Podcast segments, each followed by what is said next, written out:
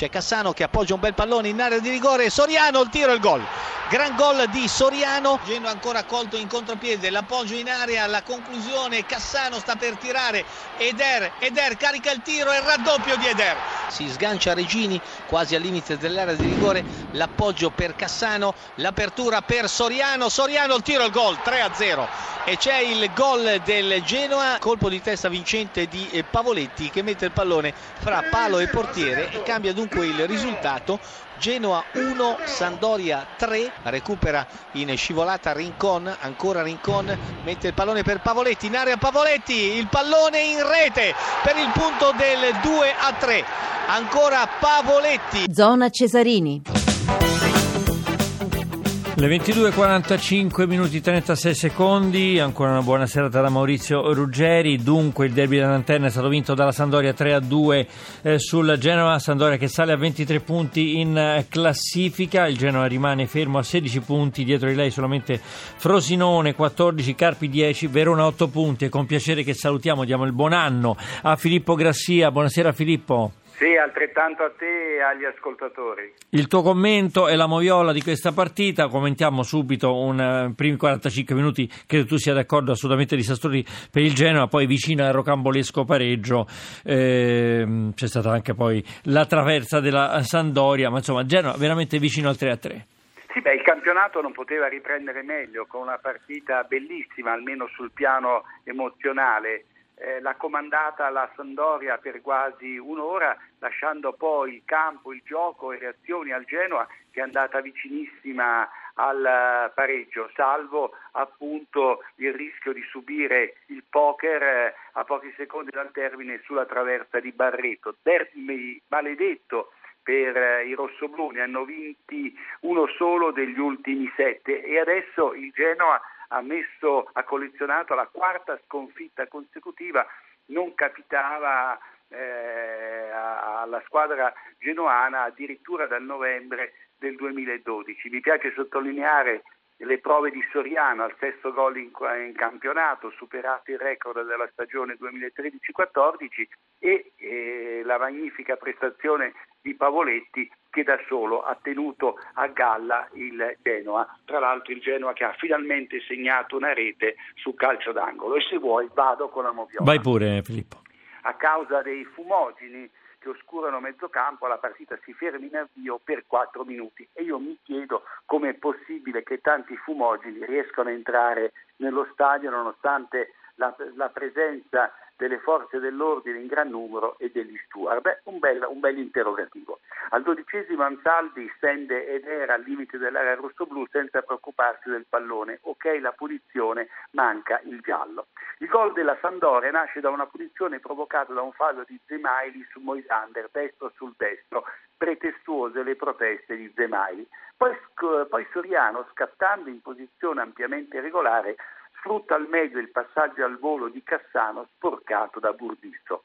Al 36esimo, e questo è probabilmente l'episodio della moviola più importante di tutto l'incontro, sugli sviluppi di un angolo Carbonero si aggrappa al braccio destro di Izzo che accentua la portata del fallo e forse per questo l'arbitro Valeri non concede il rigore al Genoa. In quel momento la Sandoria è in vantaggio solo per 1-0. A distanza di due minuti Carbonero porta via in modo corretto il pallone ad uno sbadato Ansaldi e avvia il contropiede della Sandoria che Eder traduce in gol. Al quinto minuto di recupero del primo tempo, l'arbitro Valeri non fischia un fallo di Moisander che colpisce Rincon al collo con una manata. Cassano ferma il pallone per soccorrere l'avversario. De Maio poco sportivamente lo recupera e riprende il gioco fra le furibonde proteste dei blucerchiati. Se i giocatori lasciassero fare all'arbitro non succederebbero questi problemi. Nella ripresa Fernando e Ansaldi si fronteggiano testa contro testa con il primo che piomba a terra senza essere colpito, giallo per entrambi, ma Fernando di gialli ne meritava due. Sette ammonizioni alla fine, tutte giuste, tutte nella ripresa, una sola a carico dei Doriani. Eh sì, questo lo dice lunga, sei ammoniti da parte del Genoa, una sola a carico della Sandoria, insomma vittoria meritata comunque secondo te Filippo? Credo che la vittoria sia meritata perché la Sandoria ha dimostrato di avere un'identità superiore al Genoa e non è un caso che, come dicevo in apertura, la squadra di Gasperini abbia messo assieme ben cinque sconfitte consecutive e traballa la panchina eh, di Gasperini che è stato contestato a lungo anche dalla sua tifoseria, ma va detto che Gasperini di volta in volta si ritrova sempre a costruire una nuova squadra e questa volta ha patito le assenze, le cessioni di quelli che erano stati nella stagione passata i suoi uomini migliori. Si vede dall'altra parte della barricata invece la mano di Montella, ma la Sandoria nella ripresa, dopo aver accumulato un vantaggio eh, più che sostanzioso, ha perso campo e ha lasciato il comando del gioco al Genoa e questo perché? Perché è venuto meno l'unico uomo di Montella che è in grado di tenere il pallone e di dare la via alla manovra, cioè Cassano. Allora Filippo, abbiamo dei contributi per quanto riguarda gli allenatori della, uh, delle prossime partite ehm, della diciottesima giornata che si completerà eh, domani. Partiamo, partiamo da uh, Garzia, allenatore della Roma, domani c'è Chiavo Roma, sentiamolo. Come sapete mi occupo solamente della cosa più importante per la squadra, che è la prossima partita, quella di domani. Ogni partita la giochiamo per vincerla e faremo la stessa cosa domani. L'obiettivo è di guadagnare posti nella classifica e di rimanere a pochi punti della qualificazione Champions League e del primo, del primo posto e per questo serve di dare tutto domani per vincere. Uh, io sono sereno, sono combattivo come sempre, l'unica cosa che mi anima è, è vincere e, e, continuare la serie che abbiamo iniziato contro, contro il Genoa. Filippo ha ragione Garzia a vincere perché la Roma è già a quattro punti dall'Inter e il Chievo poi insomma, è un brutto, un brutto cliente perché sta a 22 punti, sta facendo un bel campionato. Chievo non è che in casa faccia sfracelli, ma è una squadra che gioca un buonissimo calcio e molto compatta rispetto agli anni passati subisce anche un minor numero di reti, ma direi che la partita domani è in mano alla Roma nel bene e nel male, ad una squadra che anche in questo periodo eh, natalizio insomma, ha dovuto sopportare eh, più di una critica e di una contestazione per via anche delle voci di eh, mercato. Via Iturbe dovrebbe arrivare eh, Perotti, ma si tratta di correttivi che a mio parere non so quanto possono accrescere il rendimento della squadra giallorossa che si porta appresso un malessere fin troppo tangibile. Una squadra che sta facendo benissimo, una serie di, eh, di vittorie, credo, insomma, quella che ha vinto di più consecutivamente ultimamente è la Juventus di Allegri. Sentiamo, sentiamo l'allenatore dei bianconeri. Perché, come dico ai ragazzi, e come ogni tanto mi viene in mente, non scordiamoci che due mesi fa eravamo al dodicesimo posto e ci davano tutti per finiti. E questa è una cosa, la prima cosa che bisogna avere ben chiara la seconda cosa che bisogna avere in chiaro è gli ultimi tre minuti di Carpi. Perché quando ci ritornano a mente queste cose, allora rischiamo di fare meno errori, di non mettere a repentaglio le vittorie. Beh, tutto si può dire che non, tranne che non sia toscano Allegri, no? Che dici Filippo?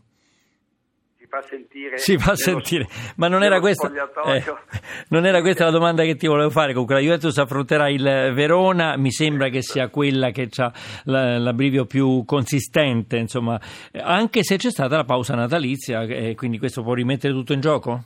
Ma anche se il Verona con eh, l'arrivo di Del Neri ha mostrato una maggiore compattezza e poi ha ritrovato eh, Toni che sicuramente ha provocato l'esonero di Mandorlini, avesse, fosse stato in campo e avesse segnato 3-4 gol, probabilmente oggi parleremo di una storia diversa a Verona. Certo che se la Juventus non dovesse collezionare l'ottava vittoria consecutiva ci stupiremmo eh, tutti quanti e quindi i bianconeri, anche in funzione di un calendario di, di questo turno che è estremamente favorevole, possono ancora di più ridurre il gap dalla vetta della classifica e rispetto anche alle altre squadre che la, che la, precedono. Juventus che ha tre punti dall'Inter si è riavvicinata, l'ha quasi riagganciata, però tre punti sono anche importanti. Allora andiamo a sentire eh, Mancini, Roberto Mancini, c'è una partita molto delicata per l'Inter, va a Empoli, l'Empoli che sta facendo benissimo in campionato, sentiamolo. No, non pensare che magari perché siamo in testa e perché nessuno se lo aspettava, magari quindi... Eh non hai, in una partita non devi mettere il massimo della concentrazione anche quando pensi magari sia in un momento buono e, e ti basta poco per vincere, non è così perché ogni partita nasconde delle insidie, ogni partita è pericolosa e tutte le squadre vogliono battere l'Inter, questo è abbastanza normale, quindi avere la concentrazione giusta, sempre preparare le partite per bene e fare il possibile per non commettere errori, poi gli errori sono umani, tutti sbagliamo. Beh, insomma, Mancini si tiene, però mi sembra che in una di queste interviste abbia anche detto no, no, lo scudetto ci, pensi- eh, ci, ci puntiamo perché no, insomma, ormai eh, non, non, non, si può ottenere più di tanto, no? Eh beh, se non ci pensasse mm. l'Inter, eh. che in testa al campionato... Che, Sarebbe un'occasione persa. Eh, eh, no, io dovrebbe pensare allo scudetto. Se dovessimo dare retta ai numeri Beh, dovremmo dire che l'Inter è sicuramente favorita perché è la squadra che in trasferta ha fatto meglio di tutte, però insomma, l'Empoli con Giampaolo eh, sta disputando un grande campionato, direi anche nettamente superiore a, alla diciassettesima giornata rispetto a quella di Sari, mi pare che i punti in più siano addirittura otto ed è anche una squadra molto forte in fase d'attacco che può mettere in difficoltà la difesa dell'Inter con le sue triangolazioni in, uh, in, velocità. E quindi insomma io non credo che per l'Inter sarà una passeggiata.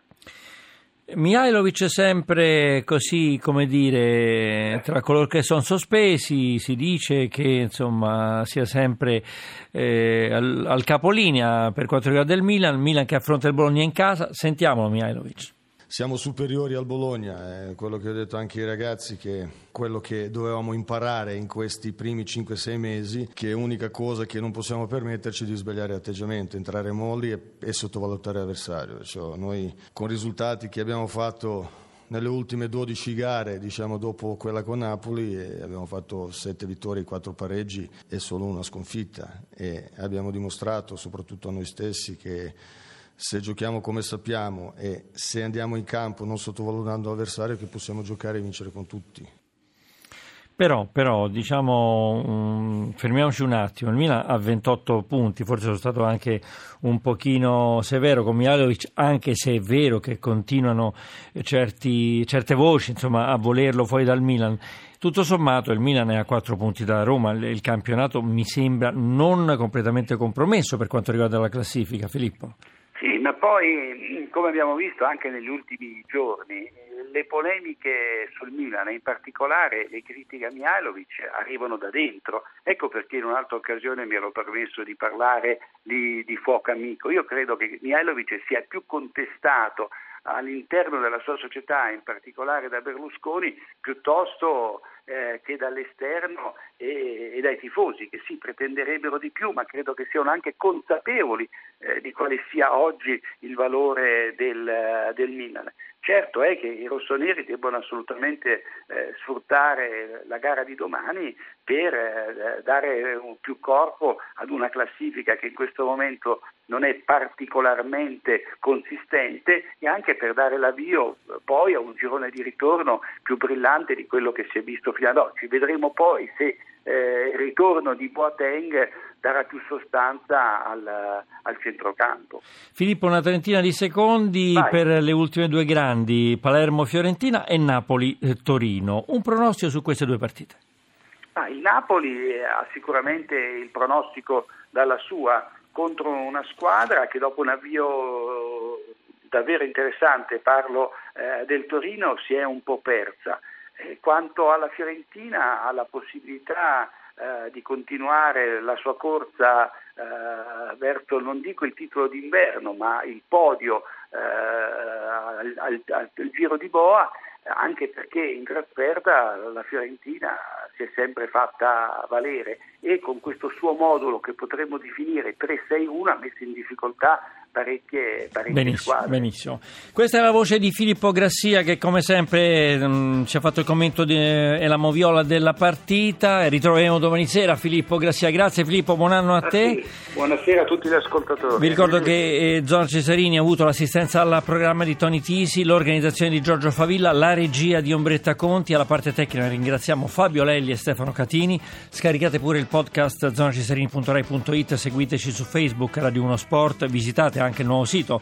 Per saperne di sport radio1sport.rai.it domani andremo in onda dalle 20 e 15 posticipo Serie A Napoli-Torino con Carlo Verna e Gianfranco Coppola. Dopo il GR adesso ci sarà la musica di King Kong con Silvia Boschero. La linea va dunque al GR1 da Maurizio Ruggeri. La più cordiale buonanotte a voi tutti